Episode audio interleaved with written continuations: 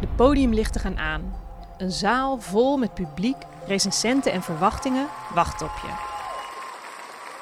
Acteurs, cabaretiers en muzikanten zijn het gewend om midden in de spotlights te staan. Maar eigenlijk is het een raar beroep.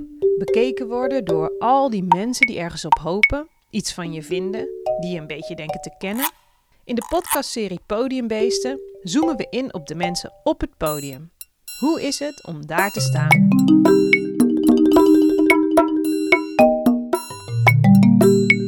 Een cabaretier die alleen op het podium een verhaal vertelt. Kwetsbaarder wordt het bijna niet. Want je bent als cabaretier je eigen materiaal. Alles wat je zegt komt uit jouw hoofd of jouw leven. Maar je kiest natuurlijk wel een vorm om je verhaal in te vertellen.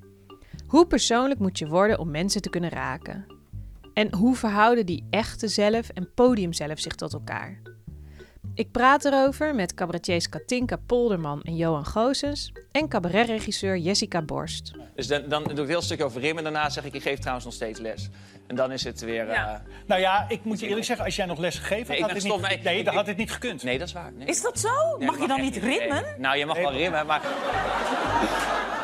je niet niet in de klas. Niet, in de- niet tijdens de les. Dat is eigenlijk... Johan Goosens stond jarenlang bekend als de onderwijscabaretier. Hij is nu gestopt met lesgeven omdat hij een programma maakt over seks. Nee, het is, eh, het is een enorme bevrijding geweest, ja. Want nu kan ik gewoon weer alles zeggen. En Dat is het rare. Kijk, eh, als je een leraar bent, maar ik denk eigenlijk bij ieder beroep, als je gewoon voor een baas werkt of bij een bedrijf, ja, je moet je toch een beetje ja, opletten wat je zegt in het, op het, in het openbaar. En nu ben ik gewoon weer mijn eigen baas. Nu kan ik eigenlijk alles zeggen. Ik heb alleen mezelf ermee. Ja.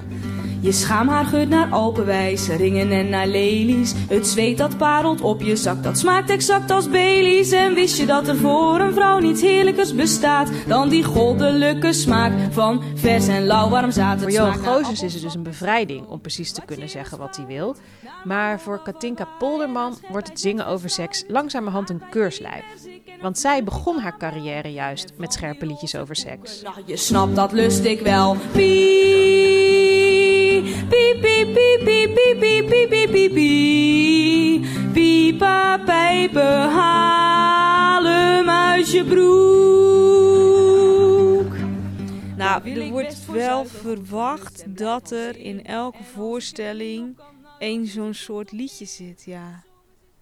Ook door pers. Het mag, het, ma- het mag niet gewoon maar mooi zijn. Het moet altijd één zo'n liedje in zitten. En dat vind, dat vind ik wel irritant. Want het moet toch niet zo zijn dat, dat ik altijd... eh, Hè, er, er gaat ook niet, het moet niet zo zijn dat er in, in elk elke voorstelling een liedje over seks zit. Ik bedoel, er wordt ook niet van me verwacht dat ik in elke voorstelling een liedje over huisdieren heb. Dus dan waarom wel over seks? Dus, eh, eh, en er kan in de volgende kunnen er misschien wel drie van dat soort liedjes zitten, maar, maar ook nul. Wat levert het op om zo direct of persoonlijk te zijn? Voor Katinka Polderman is het vooral de kick van het optreden. Het voordeel aan optreden is natuurlijk, zeker als je het zo eng vindt, dat je daarna enorm veel adrenaline krijgt. Dus je hebt altijd zo'n sterke beloning. Eh, dat het dan dus niet gaat over dat je zegt van ik heb goed een grens verlegd. Maar dat je weet van oké, maar na afloop ben ik helemaal in de gloria.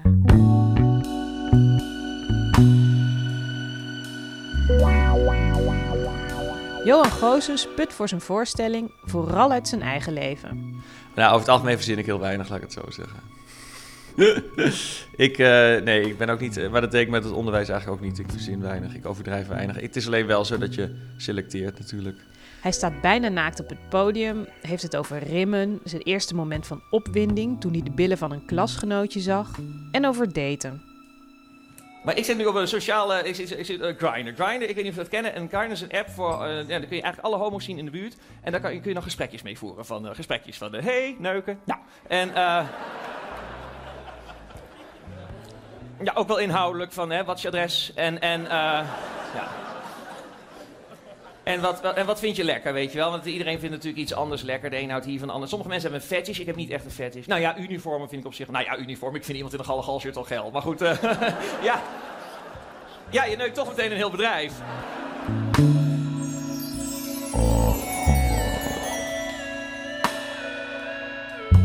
Maar het levert hem ook veel op om zo persoonlijk te zijn.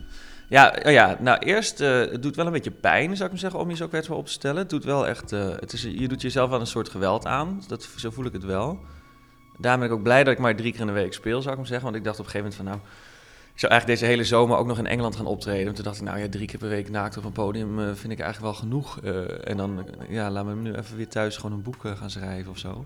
Dus het is, het is wel iets wat je, het is iets raars natuurlijk, hè. Waarom zou je dit allemaal gaan doen? Waarom zou je dit op het podium gooien?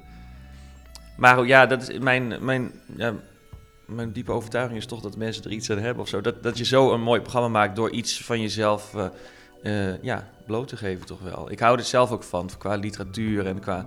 Ik hou van autobiografische literatuur, ik hou van persoonlijke uh, boeken en dat soort dingen. Dus dat is eigenlijk de reden ja, waarom, waarom je over die grens gaat. En of het me iets oplevert, het heeft me ook heel veel opgeleverd, ja. Want ik was doodsbang voor dit programma, heel zenuwachtig. En, en en ik dacht, het, en, en toen ging ik toeren en ik dacht, nou, dit is helemaal niet voor die kleine dorpjes. En die mensen die, die vinden het en, uh, aanstootgevend en veel te, veel te homoseksueel. Maar dat, dus dan reed ik eens voor zo'n try-out, reed ik naar boven Karspel, weet je wel. En daar, uh, om daar op te treden. En dacht ik, oh, wat moeten die mensen hiermee? En die, oh, die zullen wel denken, vieze homo. Maar ik moest natuurlijk wel, als ik met zo'n idee het podium opga, dan sta ik sowieso 10-0 achter. Dan gaat niemand met me mee. Dus ik moest mezelf helemaal geestelijk helemaal schoonmaken voordat ik daar aankwam in Bovenkarspel. Dus al mijn voordelen over Bovenkarspel moest ik eigenlijk overboord zetten, weet je wel. Uh, over een dorpje. En toen begon ik aan zo'n avond zo schoon mogelijk. En, uh, en dan lukt het gewoon. En dan, ja, het is, het is ongelooflijk troostend dat je dus, uh, dat je gewoon aan een groep mensen waarvan je denkt, nou, die, die, die moeten, dat, die mensen accepteren je eigenlijk gewoon als je de hele avond over je seksleven vertelt. Uh, dat is heel bijzonder. Dat is een soort enorme euforie en een soort troost is dat. Ja, je, ja, je voelt je geaccepteerd. Jessica Borst is cabaretregisseur van Johan Goosens, maar ook van bijvoorbeeld Brigitte Kaandorp, Sarah Kroos en Dolf Jansen.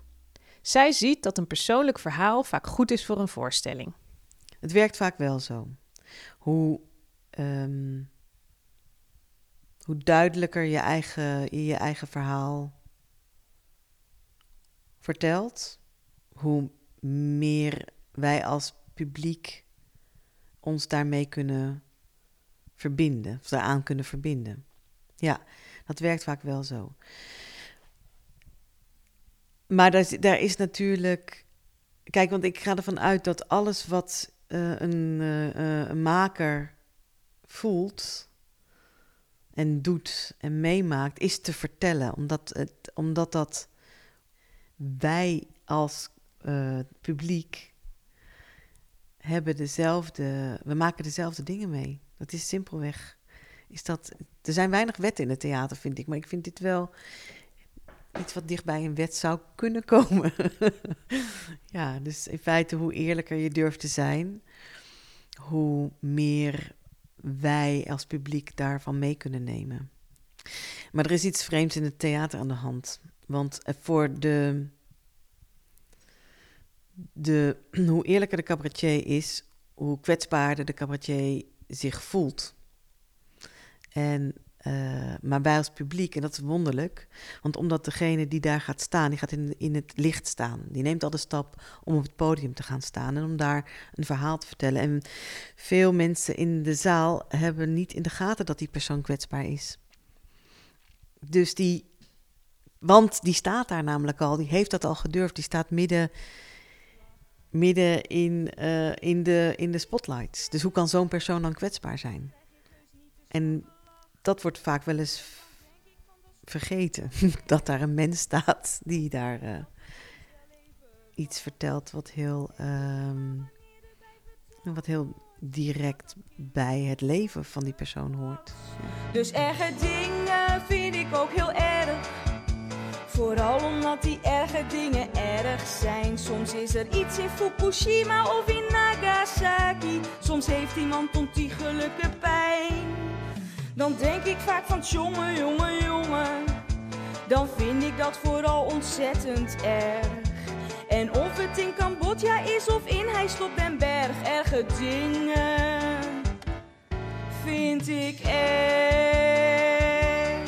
Hoeveel brani Katinka Polderman ook kan vertonen, Ze heeft lange tijd het gevoel gehad dat het publiek haar niet erg bijzonder vond. Dat wordt steeds minder, maar het is altijd wel geweest eh, dat ik wel zal teleurstellen. Of eh, ik ben het maar. Of de, eigenlijk het idee van, oh, de kaartjes voor alle andere voorstellingen waren op, dus dan komen ze maar naar mij. dat is dus natuurlijk een verschrikkelijke, verschrikkelijk idee. Dat er daar 500 mensen zitten die eigenlijk liever bij Jochem Meijer hadden gezeten, maar die dan nu maar naar mij komen.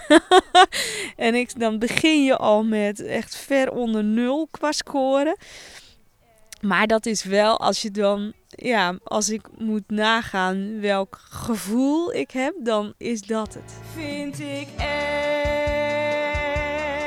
Johan Goossens moest heel wat schaamte overwinnen om met deze voorstelling op het podium te gaan staan. Zeker in het begin, dat ik echt nog met name 's ochtends wakker werd na de voorstelling. dacht van, oh, wat heb ik allemaal verteld? Oh. En met name dan, want eerst had ik in Engeland gedaan en toen een paar avonden in Amsterdam. En toen zei iedereen van, ja, dit moet je ook gewoon in heel Nederland gaan doen. En ik dacht, nee. Want ik had een beetje iets van, ja, ik denk dat het eigenlijk alleen voor homo's leuk is of alleen eh, voor de stadsmensen of zo. Maar ja, dit was wel het programma wat ik had gemaakt. Waarvan ik dacht, ja, dit gaat, dit gaat ergens over waar ik mee bezig ben. En eh, toen zei iedereen, ja, je moet dit gewoon gaan doen. Nou, met angst en beven ben ik toen gaan toeren ermee. Maar bij een try-out eh, fase is het, gaat niet iedere avond heel goed. Want je bent een nieuw programma aan het maken. Dus je weet van tevoren, er zitten ook avonden bij die gewoon niet zo denderend zijn. Of, en die had, die had ik er ook bij. Dat, de, ja, dat ik opkwam in mijn nogal naakte kostuum. En dat de helft van de zaal meteen tegen me was. Van, eh, nou, hier heb ik geen zin in. Weet je wel, dat, je, dat voel je gewoon aan zo'n zaal. En dan moet je nog eh, anderhalf uur over je eigen seksleven gaan vertellen. En eh, ik kan je wel zeggen, het is makkelijker om een slechte try-out of een hele matige avond te hebben over het onderwijs dan over je eigen seksleven. Het is toch een stuk gênanter om wakker te worden s ochtends en denkt, oh. En ik heb de hele avond over mijn eigen seksleven verteld en niemand heeft gelachen. Of in ieder geval, het was niet eh, leuk genoeg, zou ik maar zeggen.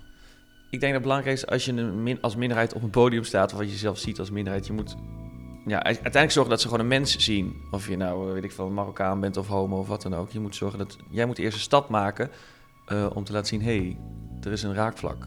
We zijn hetzelfde. Ja. En als dat lukt, is dat heel gaaf. Ook in een MeToo-discussie, ik denk dat openheid is belangrijk, ook qua seks. Dus ik geef even het goede voorbeeld vanavond. Ik, vertel eerst over mijn seksleven, eh, dan ben jij aan de beurt en dan jij. En dan gaan we zo heel de zaal door. Ik ben, heel erg benieuwd eh, hoe het gaat. Ja. Ja, ik denk niet dat ik me ook niet schaam. Ik zit ook borst, barstensvol uh, schaamte. Ik ben echt eh, een beschaamd mens. Ik, heb iedere dag wel dingen dat ik me voor schaam. Vandaag bijvoorbeeld had ik weet- dat is echt heel stom, maar ik stond gewoon in de bus. En toen kwam mijn halte. En, en, en, en drukte op de knop, maar die deur ging niet open. Dat haat ik, dat moment dat het iedereen naar je kijkt. En dat je in een paar seconden verandert van een nette, gedistingeerde jongen die aan het reizen is. Ja, in een soort totale mogol. Die chauffeur, chauffeur! De deur gaat niet open! Een cabaretier is buiten het podium natuurlijk niet één op één dezelfde persoon als op het podium. Je geeft je verhaal vorm om meer te kunnen zeggen, vertelt Jessica Borst. In, theater maak, gebruik je het echte verhaal, maar geef je toch altijd vorm. Dus eh, daar, daar ligt ook vrijheid in. Want anders, stel dat je het niet vorm zou geven, dan heb je veel minder maak te maken. Want ik denk ook dat de beeldspraak bijvoorbeeld, of een theatraal beeld, een symbolische waarde geeft die veel ehm, eh, dieper een ehm, gevoel aan kan raken dan, het, dan de puur realistische eh, uitgewerkte verhaal. Dus ik, ik hecht wel erg aan de theatrale vorm, merk ik.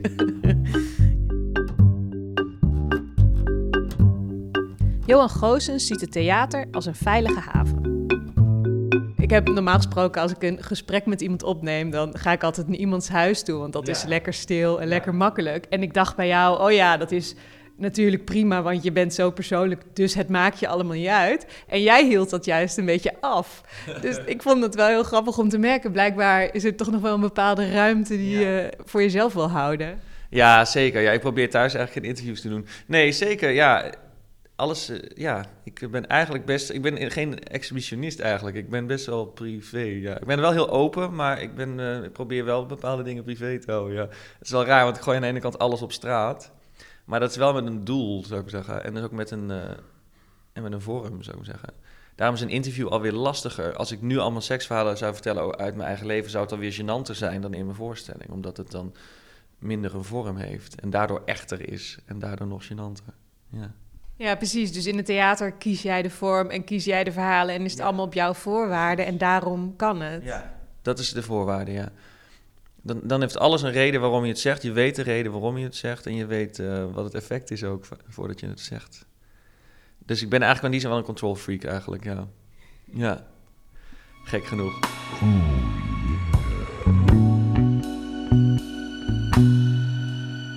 Katinka Polderman denkt bewust na over wie ze wil zijn op het podium. Op het podium wil, wil ik een uh, uitvergroting zijn van mezelf. Dus ik wil me niet te veel aanpassen aan de maatschappelijke eisen, zoals ik in dagelijks leven waarschijnlijk wel doe. Hè. Uh, in de supermarkt probeer ik me toch te gedragen zoals alle andere mensen. En, uh, en niet um, impulsen volgen die ik misschien op het podium wel zou volgen. Maar dat moet ook niet doorslaan naar een, uh, uh, zo'n uitvergroting van mezelf dat het een, een typeje wordt. Of dat, ik, dat je ziet van, oh ja, maar die weet veel te goed wat leuk aan haar is. Het moet lijken alsof ik niet weet wat er nou zo typisch aan mij is. En dat, in zekere zin, je verandert als mens natuurlijk ook. Dus in zekere zin weet ik dat vaak ook niet zo goed. Ik weet nog, een van mijn allereerste jeugdherinneringen was, het was in de kleuterklas. En dan weet ik nog dat Jos had zijn piemel laten zien in de blokkenhoek. En ja, dat was voor mij een hele traumatische ervaring. Want, nou ja, ik was daar niet bij. En, nee. Ik zat in de poppenhoek. En, uh, ik zat met poppen te spelen in de pophoek. En ik, maar ik weet nog dat er een collega kleuter kwam aangerend. En die zei: Ja, Jos heeft zijn piemel laten zien in de blokhoek. Nou, ik wou meteen naar die blokkenhoek. Maar ik zag ook al, de juffrouw stond er al. Nou, en dan weet je, ook op je vijfde weet je dan. Nou, dan zitten de piemels weer in de broeken. Ja, daarna heb ik nog wel een paar dagen gesurveilleerd bij de blokkenhoek. Ja. Fear of missing out, ja.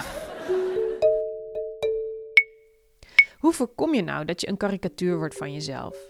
Nou, alle drie zijn het er duidelijk over eens. Kijk uit met tv-optredens. Ja, dat, dat, is heel moeilijk. Cabaret op tv is heel lastig. Zeker omdat dan heel veel redacties die gaan dan die, die nodigen jou dan vaak uit als een soort luchtig onderdeel van het programma. En ik, ben er ook wel eens in gestonken hoor. Van nee, moet gewoon lekker luchtig gaan vertellen en heel grappig. En voor je het weet vergeet je het hele onderwerp en zit je gewoon helemaal grapjes te tappen. Maar het gaat eigenlijk, uh, je moet altijd vanuit het onderwerp vertrekken en het onderwerp moet je wel serieus nemen. Anders dan ja, zit je alleen maar, uh, word je een soort uh, ja, flat character, zou ik maar zeggen, die dan uh, mopjes loopt te tappen. Ja, televisie heeft een heel eigen dynamiek natuurlijk. ik zou eigenlijk alle cabaretiers afraden om op televisie in een praatprogramma te verschijnen. Tenzij je heel veel spreektijd krijgt en daar een echt gesprek kan, kan zijn. Um, maar je moet altijd oppassen, vind ik, om als je uitgenodigd wordt als de potsenmaker of de meningenmachine. Uh, want daarmee stap je namelijk in een uh, toch al klaarliggende karikatuur. En dat, uh, als je, nou, dat, kan, dat kan je kwaad doen. Niet iedereen is daar geschikt voor om, om daar in mee te draaien in die, in die machine in feite. Daarom is cabaret vaak ook niet geschikt voor op tv. Omdat er hele hordes mensen zijn die niet snappen dat, je, dat sommige dingen uh, zo erg zijn om te zeggen dat je ze wel niet zal menen. Dat je dus wel het tegenovergestelde zal bedoelen. Maar dat, dat idee, dat lijkt helemaal weg uit de maatschappij. Als je een. Uh, ook omdat er mensen zijn die, die werkelijk uh, bepaalde meningen op Twitter roepen. Dat je denkt, ja maar gast, dit is gewoon cabaret. Zeg kleine vluchteling, al op je schuitje.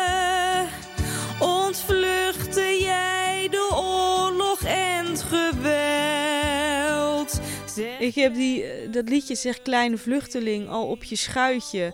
Wat helemaal gaat over... Uh, hè, kleine vluchteling, zou je wel hier naartoe komen? Want wij hebben het hier ook niet zo goed, want de, de diesel is heel duur. En naast elke basisschool woont een pedofiel. En dat is bijna letterlijk een Facebook-post van iemand die ik eigenlijk alleen maar op rijm heb hoeven zeggen, zetten. Ja, dus het cabaret ligt eh, voor het oprapen. Ja, maar het lijkt me je vak ook wel heel moeilijk maken. Doordat sommige mensen, als jij dat lied zingt, dat sommige mensen inderdaad zullen denken: ja, zo zit het. is ook echt wel eens iemand naar me toegekomen die zei van ja, ik vind het altijd zo fijn, want jij zegt tenminste wel hoe het zit, net als met die vluchtelingen. nou ja, daar heb ik maar niks op teruggezet. Was ook niet zo'n heel, eh, je zag zeg maar dat het, dat het niet zo heel slim was. En dan vind ik het fijn dat zo iemand ook uit mijn voorstelling kan halen wat haar aanstaat. Hij zei iets in het buitenlands, dat kon ik niet verstaan. En ik zei, zeg... Het hoort dus ook een beetje bij het vak. Dat mensen je niet helemaal begrijpen, een grap verkeerd interpreteren of een stempel op je drukken waar je niet meer vanaf komt. Maar, meent Jessica Borst, cabaretiers moeten zich daardoor vooral niet laten beperken. De vraag is wel vaak, mag je overal grappen over maken? Is zo'n soort standaard eh, vraag. En dan is het antwoord ja als het bij je past. Ik weet eh, dat er hele gevoelige onderwerpen waren toen ik net begon. Over bijvoorbeeld eh, kanker of mensen met syndroom, of syndroom van Down. Als je daar dan grappen of iets, iets over wilde vertellen, dat lag ook erg gevoelig. Daar kwamen ook brieven naar het impresariaat. En ik denk dat mensen gelukkig maar gevoelig zijn en op hun tenen getrapt. En als ze dan dat ook kunnen verwoorden waarom dat is, dan denk ik, dan hebben we weer een gesprek, dan komt het weer goed. Dus, dus ik vind dan vooral, nou laat dat dan vooral weten, dat je vindt dat het niet kan. En vervolgens doen wij, dan gaan we het gewoon mee door natuurlijk, want het is, het is niet dat je de wet laat voorschrijven door wat er zogenaamd wel of niet kan.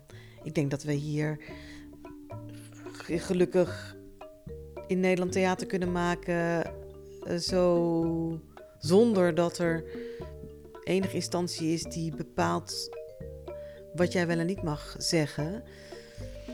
En zeker niet, je moet zeker geen zelfcensuur toepassen. Want dan ben je, vind ik, als maker, dan dan, is, dan ben je echt uh, van het padje. dat is heel ernstig. Nee, geen zelfcensuur. Nee.